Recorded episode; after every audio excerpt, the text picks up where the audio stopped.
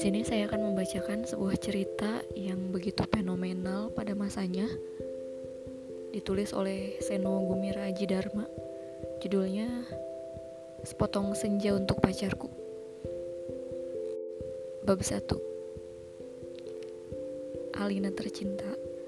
Bersama surat ini kukirimkan padamu Sepotong senja Dengan angin, debur ombak, matahari terbenam, dan cahaya keemasan Apakah kamu menerimanya dalam keadaan lengkap?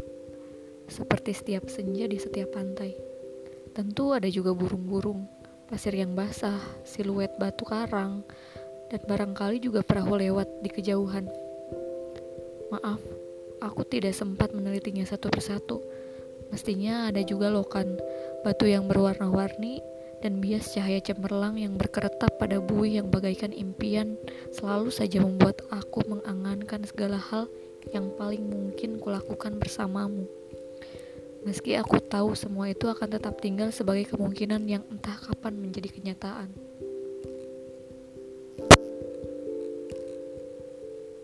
Kukirimkan sepotong senja ini untukmu Alina Dalam amplop yang tertutup rapat Dari jauh Karena aku ingin memberikan sesuatu yang lebih dari sekedar kata-kata Sudah terlalu banyak kata-kata di dunia ini Alina Dan kata-kata ternyata tidak mengubah apa-apa. Aku tidak akan menambah kata-kata yang sudah terhitung jumlahnya dalam sejarah kebudayaan manusia, Alina. Untuk apa? Kata-kata tidak sia-sia.